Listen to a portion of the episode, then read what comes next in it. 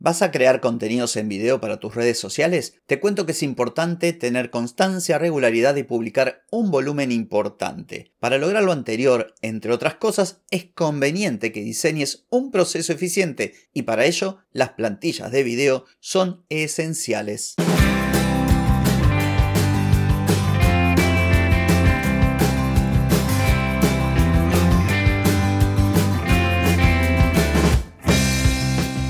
Bienvenida y bienvenido a Marketing para Gente como Uno. Soy Carlos Malfatti, consultor de marketing y nos encontramos otra vez para hablar de marketing, emprendimiento, redes sociales, contenidos, publicidad y todo lo que tenés que saber para llegar a más personas, captar más clientes y vender más en Internet. Atenti, que arrancamos. Hoy es jueves 14 de septiembre de 2023, estamos en el episodio 1328 y vengo a hablarte de crear una plantilla de video utilizando CapCut. Pero antes te pregunto, ¿querés mejorar tus ventas, contenidos, redes sociales o publicidad? Deja de perder tiempo, dinero y energía en acciones que no dan resultado y comienza a vender con estrategias, metodologías, contenidos y publicidad. Escribime ahora mismo a clientes arroba carlosmalfatti.com. Hola, hola, ¿qué tal? Hoy vengo a hablarte de crear plantillas para que todo lo que es la grabación de tus videos para redes sociales se desarrolle con mayor eficiencia, puedas crear más contenidos de modo más rápido, etcétera. ¿Por qué es importante crear una plantilla? Bueno, varias razones. En primer lugar, por una cuestión que tiene que ver con la consistencia de marca, porque una plantilla te va a ayudar a mantener una identidad visual y auditiva coherente en todos tus contenidos. Y esto es esencial para que la gente los reconozca.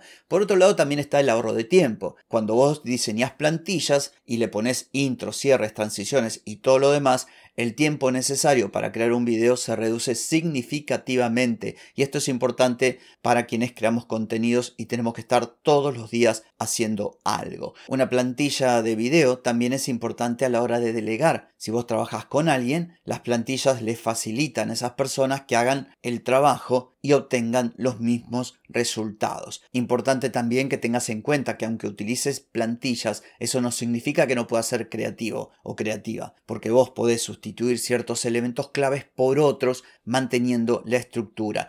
Y mantener la estructura te ayuda, entre otras cosas, a reutilizar el contenido, porque una vez que invertiste el tiempo para crear esa plantilla, después podés reutilizarla para crear múltiples videos y eso maximiza tu inversión en tiempo. Otro punto que es fundamental es que vos puedas optimizar para plataformas específicas, de modo que puedas diseñar utilizando el mismo principio plantillas para TikTok, plantillas para Instagram Reels, plantillas para videos más largos, plantillas para YouTube en el caso de que tengas presencia en todas estas plataformas. Al trabajar con plantillas también mejoras tu eficiencia porque te ayudan a estandarizar procesos y flujos de trabajo. Y esto significa que no tenés que prestar tanta atención a los aspectos técnicos o a la producción, porque esto ya está listo al crear la plantilla y vas a poder enfocarte en la parte del contenido y en la parte creativa. Una plantilla también te va a permitir mantener a la audiencia comprometida con tus contenidos porque vos no tenés que pensar en cómo va a ser la intro para cada video. Al crear plantillas ya vas a definir con anterioridad el tipo de introducción, por ejemplo, para cada video de acuerdo al objetivo que vos persigas. Como verás, te acabo de dar una lista de puntos fundamentales, importantes y relevantes para, en cierto modo, persuadirte a que inviertas un poquito de tiempo, te pongas a diseñar plantillas para tus videos en vez de ir filmando lo que se te ocurre en el momento. Entonces, ¿qué elementos podrían ser parte de una plantilla? Yo te voy a dar un listado así genérico y esto dependerá de acuerdo al tipo de contenido que vos vayas a crear. No es lo mismo un video de 10 minutos o de 15 para YouTube que un short o un TikTok. Pero más o menos calcula que vas a necesitar una introducción, por ejemplo, el contenido principal, que este contenido también lo podés dividir, por ejemplo,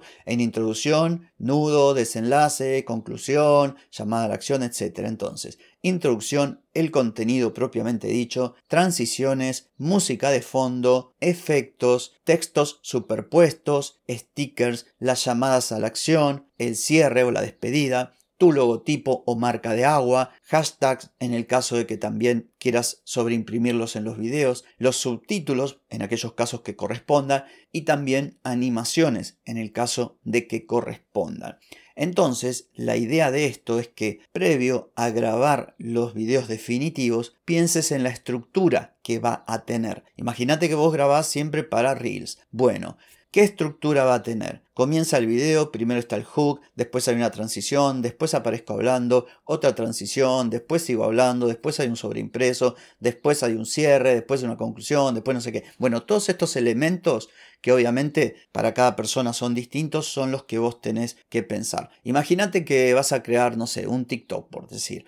Vas a tener una introducción, esta introducción debe captar la atención del espectador porque es fundamental en los primeros segundos, puede ser un gancho, puede ser una pregunta o puede ser una toma, una toma, algo que capte la atención. Bueno, supongamos que son preguntas. Decís, bueno, me siento y pienso que voy a grabar 10 videos, entonces pienso las 10 preguntas que corresponden a esos 10 contenidos que voy a hacer. Luego viene el contenido principal, o sea, de qué vas a hablar en ese video. Y como dije anteriormente, esto lo podés dividir en lo que sería como una introducción, la parte más importante, una especie de conclusión o cierre y luego la llamada a la acción. O por ejemplo, si es un tutorial, cómo se va a estructurar ese paso a paso que vos vas a mostrar en el video. Luego tenés que pensar en las transiciones. La gracia de esto es que vos diseñes teniendo en cuenta siempre el mismo set, siempre las mismas transiciones para que todos tus videos se vean iguales e identifiquen a tu marca o a tu negocio. Luego la música de fondo, los textos en el caso de que sea necesario, como te dije, la llamada a la acción, el cierre y logotipos, subtítulos, bueno, todos esos elementos.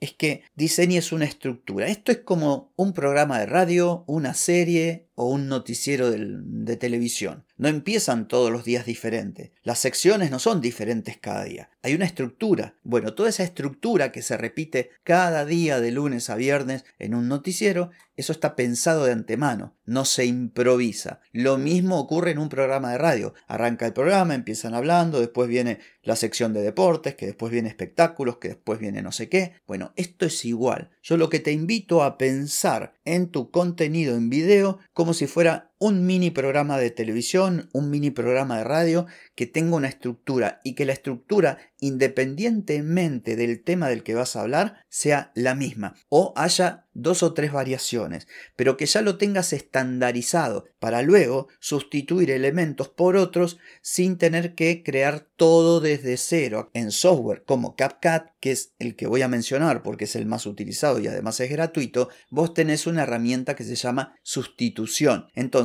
imagínate que vos creas un video como el que te acabo de mencionar, con una intro, el contenido principal, las transiciones, la música, los stickers, todo. En ese video habrá elementos que necesariamente van a cambiar cuando cambies de tema, pero habrá otros que no, de manera que puedas sustituir simplemente esos pequeños fragmentos y el resto, salvo, bueno, obviamente el título principal o, alguna cosa que identifique ese contenido puntualmente, pero lo demás lo podés dejar como estaba. Entonces, el proceso de la creación es muchísimo más fácil, casi que no tenés ni que editarlos. Por eso, y para cerrar el episodio, te propongo como tarea para el hogar que definas los objetivos y las temáticas de tu contenido, veas con qué herramienta puedes hacer lo que yo te menciono y te pongas a diseñar y a personalizar tus plantillas. Probarlas, probarlas incluso con contenido de relleno, aunque no sean tus propios videos, cualquier video por ahí. Una vez que la tenés lista, ahí adaptás el tema a la plantilla, de modo que solamente tengas que cambiar una partecita y en nada, en segundos, tengas hecho un video sin necesidad siquiera de editar. Así que bueno, espero que este episodio haya sido de utilidad para vos. Esto es todo por hoy, pero no por mañana, porque mañana nos volvemos a encontrar. Te espero. Chau, chau.